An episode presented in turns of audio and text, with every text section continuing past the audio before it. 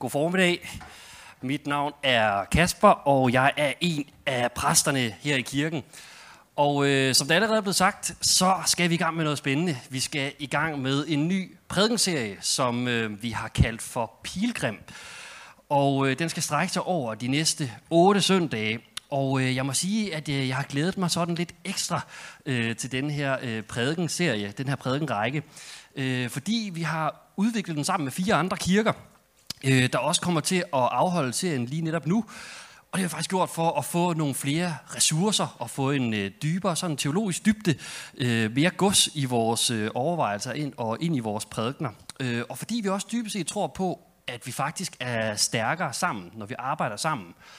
Og så er det også lidt vores håb at opbygge sådan et materialebibliotek til at kunne hjælpe øh, mindre kirker, som måske ikke har mulighed for sådan nogle ting, eller ikke selv har en præst til at kunne give det videre. Og så håber jeg også, at de har fået taget den der læseplan, øh, som Claus også lige fik øh, læst, øh, og ellers så, øh, så er den jo ude i forien.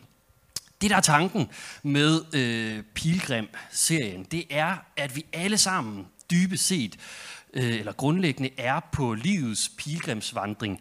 Øh, om den så er fysisk, om den er åndelig, om den er indre eller den er ydre, så bevæger pilgrimen sig jo afsted på det ydre plan. Man, man flytter sine fødder, søger den rigtige rute, man oplever kroppens begrænsninger måske. Og så samtidig så er det også en øh, rejse med nogle af livets mest påtrængende spørgsmål. Øh, hvor er jeg på vej hen med mit liv? Hvor og hvordan møder Gud mig? Hvor er min plads i den her verden? Og det er netop de her spørgsmål, vi skal stille os igennem den her serie. Og øh, de bibelske fortællinger, de er også fulde af vandringer. Øh, ydre opbrud, og såvel som indre trosvandringer. Og de første kristne blev interessant jo nok, øh, interessant nok blevet, øh, blev kaldt dem, som følger vejen. De, som følger vejen en flok mennesker i bevægelse for og med hinanden, øh, hvor det netop er tilværelsens allerdybeste øh, relationer, der er på spil. Relationen til Gud, øh, mig selv, mit medmenneske, til hele skaberværket. Og øh, med den her pilgrimsmetafor øh, vil vi sådan kronologisk følge Bibelens store historie om at gå fra at være flygtning til at blive pilgrim. Og øh, det er øh, i særdeleshed, hvad historien, som vi i dag skal indlede med, også handler om. Øh, den handler om valg, den handler om ansvar, rivalisering, jalousi, had og brodermor. Øh, så der er smæk for skillingen. Og øh, den handler også om syndens mulighed, der lurer ved døren, sammen med de konsekvenser, det kan have, som kan ende i hjemløshed og, fredlø- og fremmedgørelse. Og så alligevel så åbner beretningen også op øh, og døren på klem for en ny pilgrimsvej med håb om genoprettelse. Og det skal selvfølgelig handle om historien øh, om Kain og Abel, øh, som vi måske alle sammen kender. Og jeg har givet den overskriften Kain, et hvert menneskes mulighed. Så øh, inden vi hopper i det, skal vi så ikke bede en bøn. Himmelske Gud og Far, tak fordi, at du vil være med os i den her prædikenserie, Pilgrim fordi vi alle sammen er på rejse. Og jeg beder dig om, at du midt i vores livssituation må tale til os, gribe ind og øhm, komme med din øhm, medvandring, med din øh, støtte, med din tryghed, når vi går øh, på livets vej med de store spørgsmål, hvor vi skal på vej hen, hvor jeg hører til og hvem jeg er. Tak Gud, at du vil være med os. I Jesu navn. Amen. Beretningen om øh, Kain og Abel, det hører jo måske med sådan til noget af det allermest kendte stof øh, i vores Bibel. Øh, også selvom den sådan taler øh, til sider af os, som vi sådan ikke helst vil prale af, øh, eller måske endda vil hævde at være os for uden. Ikke? Øh, det er misundelse, det er jalousi, det er magtkamp. Og så er det omvendt måske også netop grunden til dens øh, gennemslagskraft og popularitet, netop fordi, at vi også må erkende, at det er lidt det er lidt genkendeligt i sidste ende. Vi kan jo godt kende de her følelser. Vi kender godt øh, alt det, som er i teksten. Vi kan spejle os i konkurrencen, som både er en del af vores samfund, vores omgang med hinanden, og måske ikke mindst øh, med os selv. Vi øh, sammenligner, vi bliver misundelige, vi rivaliserer. Og spørgsmålene, der håber sig op, det er selvfølgelig, hvad gør vi ved det, når de her følelser popper op i os? Øh, hvad er vejen frem? Hvis øh, de her strukturer er vilkår for menneskelivet, hvordan skal jeg så håndtere det? Og det er de store spørgsmål, som vi skal være sammen om nu, og derfor så synes jeg, at vi skal læse teksten, og den er fra 1. Mosebog, kapitel 4, og øh, så vers 3, og så helt til vers 16. Så øh, lyt godt med, og den kommer også op på øh, powerpointen. En gang bragte Kain en offergave af jordens afgrøde til Herren. Også Abel bragte en offergave, fødstykkerne af sit småkvægs førstefødte.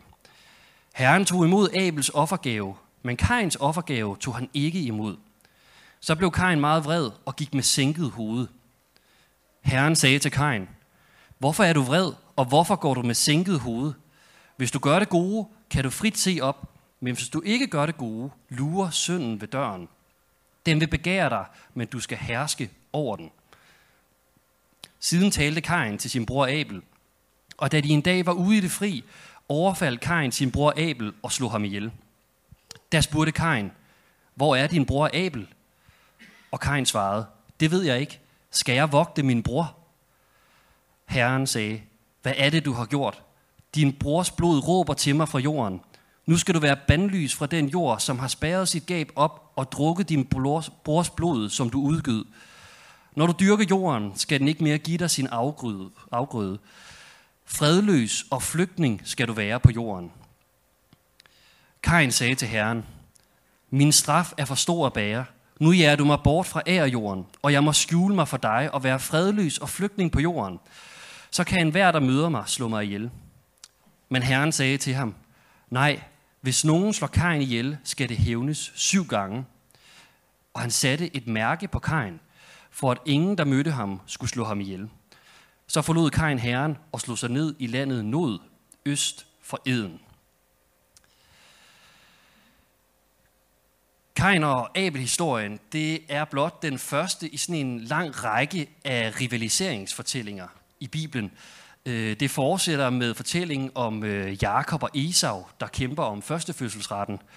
Om historien øh, om Josef og hans brødre, hvor Josef som øh, faderens yndling påtog sig øh, brødrenes misundelse. Rivaliseringen mellem øh, kong Saul og David.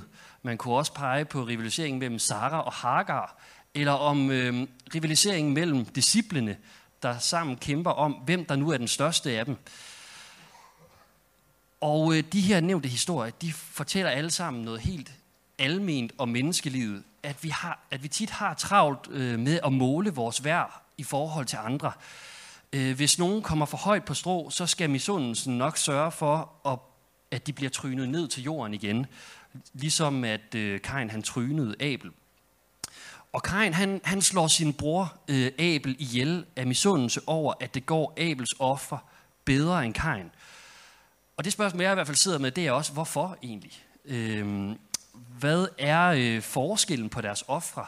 Og hvilket slags offer er det, at øh, Gud han tager imod? I historien der bliver vi ikke givet rigtig noget svar.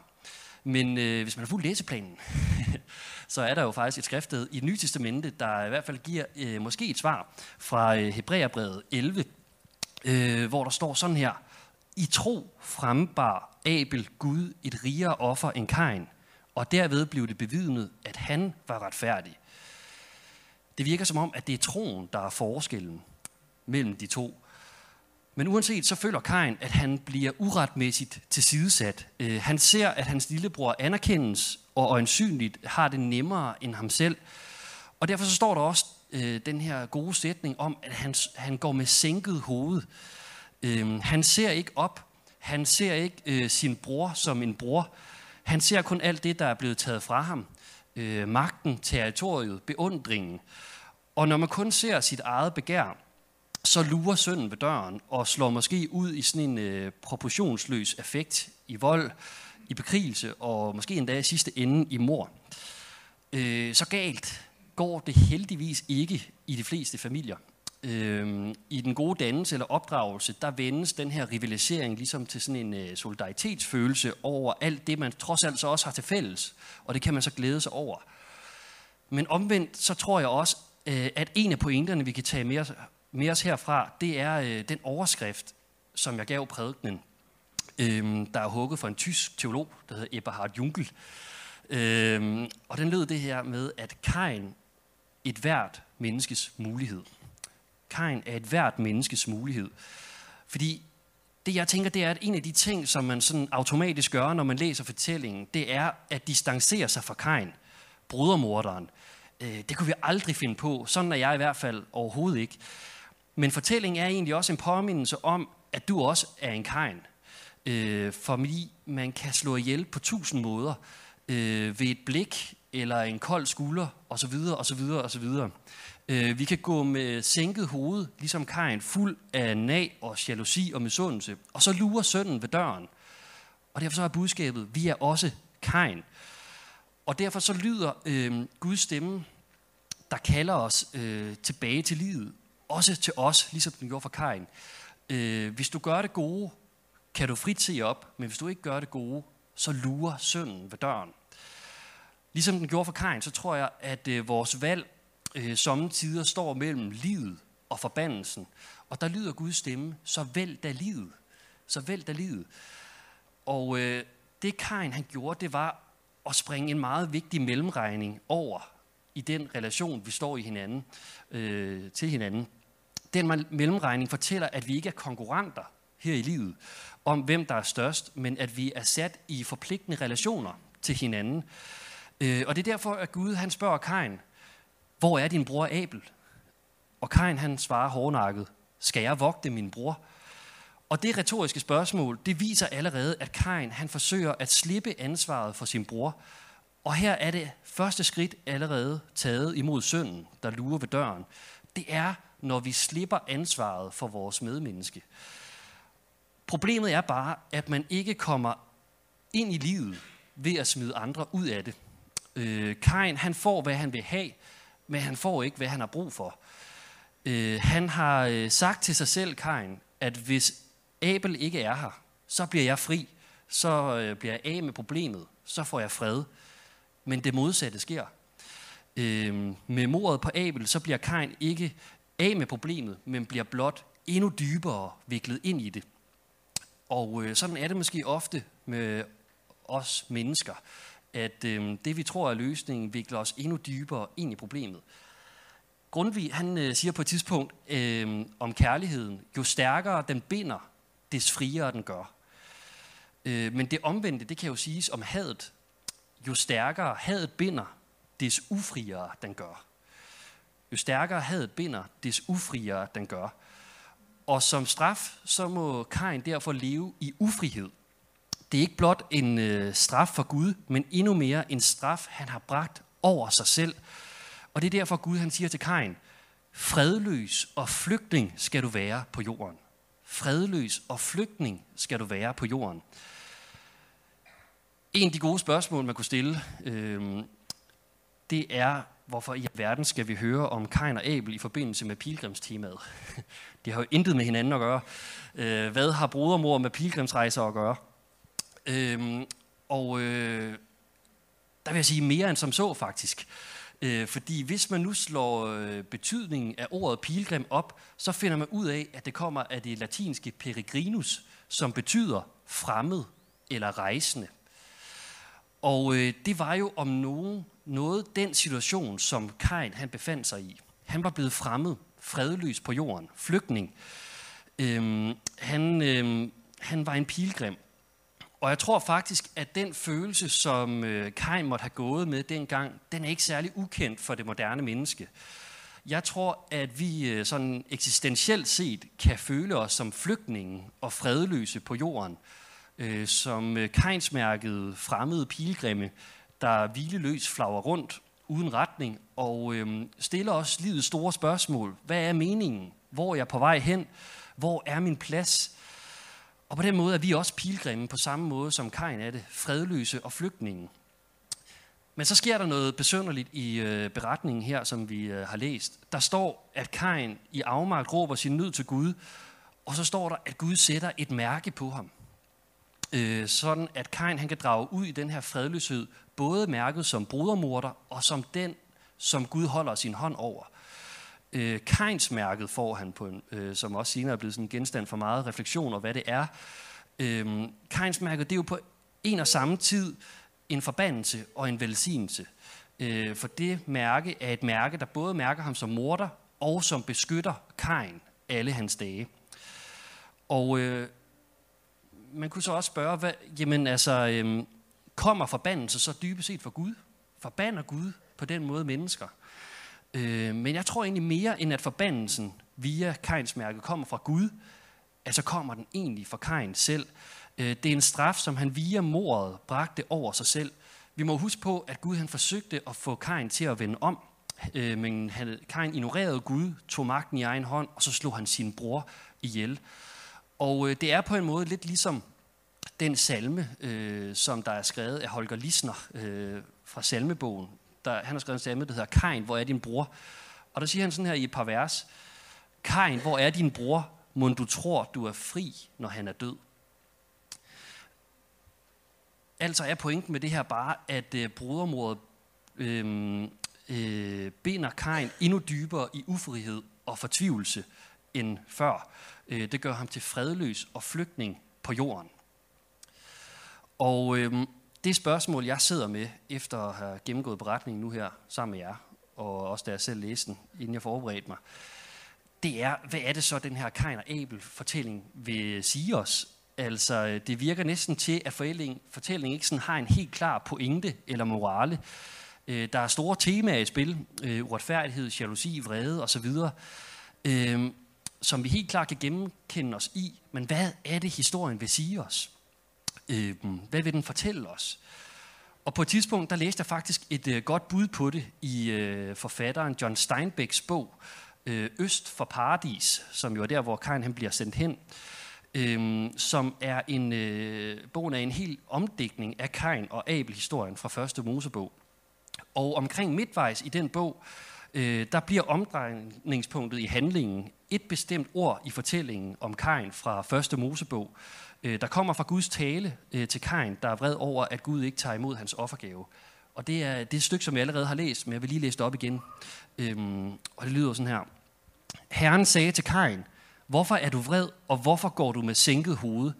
Hvis du gør det gode, kan du frit se op, men hvis du ikke gør det gode, lurer synden ved døren. Den vil begære dig, men du skal herske over den. Og vi ved jo, at øh, som bekendt, så slog øh, Kain efter de her ord sin bror Abel ihjel. Men øh, i romanen, der er det sådan, at øh, bunden Adam er blevet alene med sine to sønner, Caleb og Aaron. Og han har ansat en gammel kineser, der hedder Lee, øh, til at opdrage sine to drenge. Og Lee, han øh, lever således midt i Kain og Abel-historien, mellem de her to drenge. Og han har netop af den grund sat sig til at studere betydningen af ordene øh, fra Gud til Kain, og især ordet skal øh, i slutningen af, af de her ord øh, af Guds tale til Kain.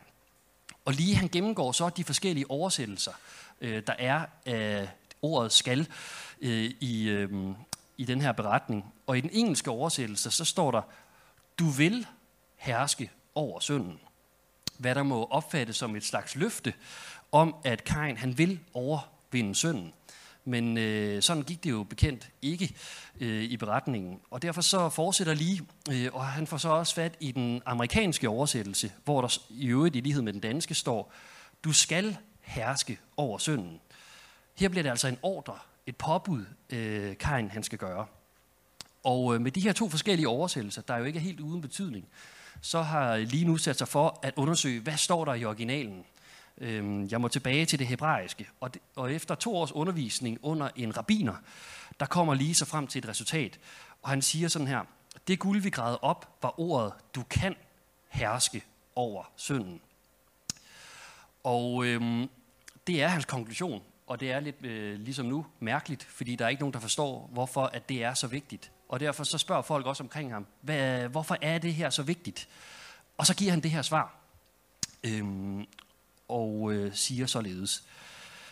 Den amerikanske oversættelse er en befaling. Den engelske er en forjættelse. Men det hebraiske ord timshel, du kan, giver et frit valg. Det er måske det vigtigste ord i verden. Det siger, at vejen står åben. Det lægger ansvaret på mennesket. For hvis der eksisterer et du kan, eksisterer der også et du kan ikke. En hver beretning, der har påvirket utallige menneskers tanker og tilværelse, er vigtig. Og der er millioner af mennesker i sekter og kirker, der følger befalingen, du skal, og sætter alt ind på lydighed. Men der er andre millioner, der føler det forudbestemte i, du vil. De kan ikke gøre noget som helst, der kan gribe ind i det, der skal ske. Men du kan, det gør et menneske stort. Det gør guderne lige. For selv i sin svaghed og skyld, og efter at have myrdet sin bror, har Kain stadigvæk det store valg. Han kan vælge sin egen bane og kæmpe og vinde.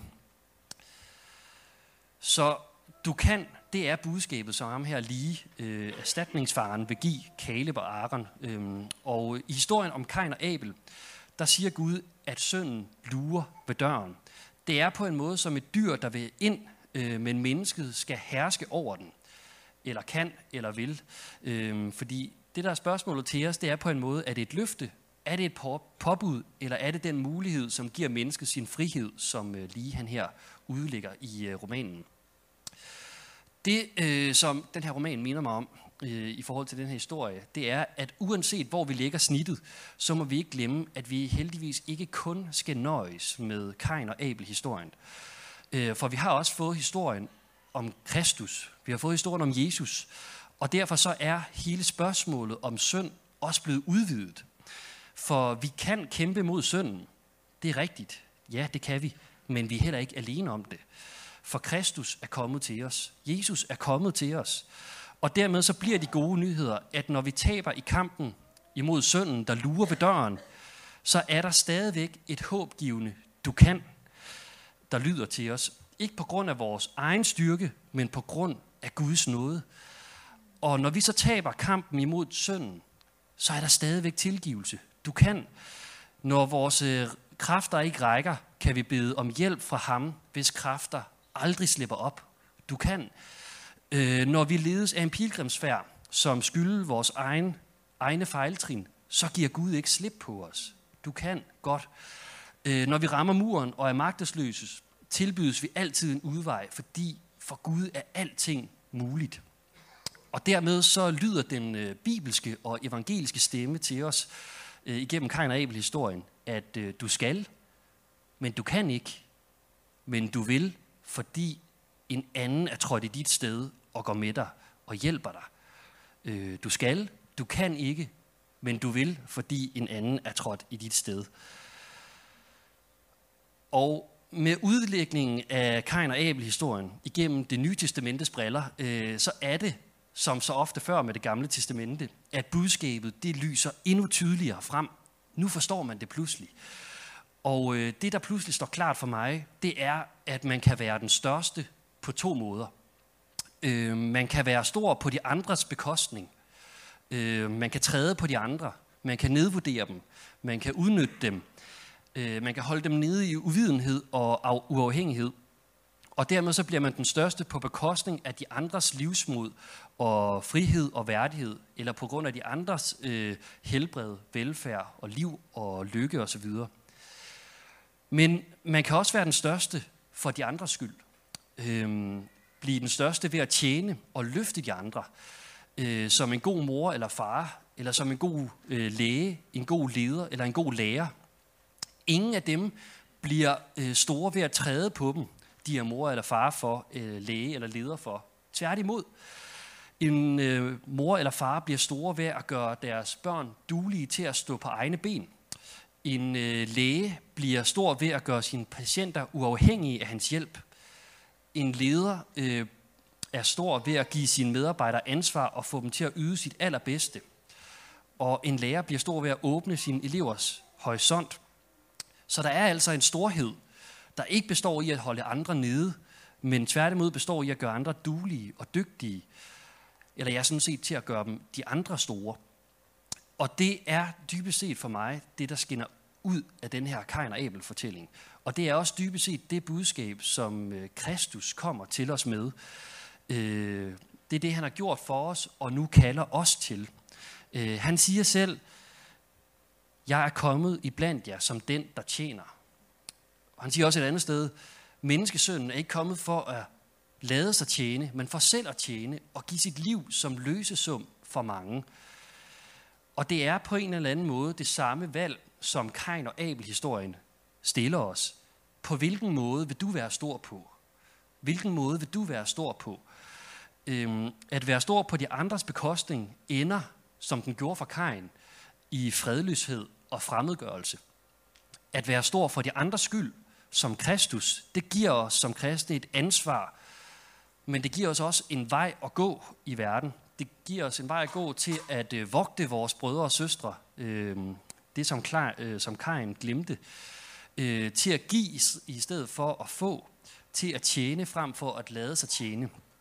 Og øh, det giver os på en måde en pilgrimsvandring at gå i retning mod vores medmenneske, øh, hvor Kajnstegnet er blevet erstattet med korstegnet, øh, som Gud han satte på vores pande og bryst, da vi kom til tro. Øhm, og derfor så tror jeg, at ordene de lyder til os. Se nu frit op. Du er Guds elskede barn. Gå af Guds vej.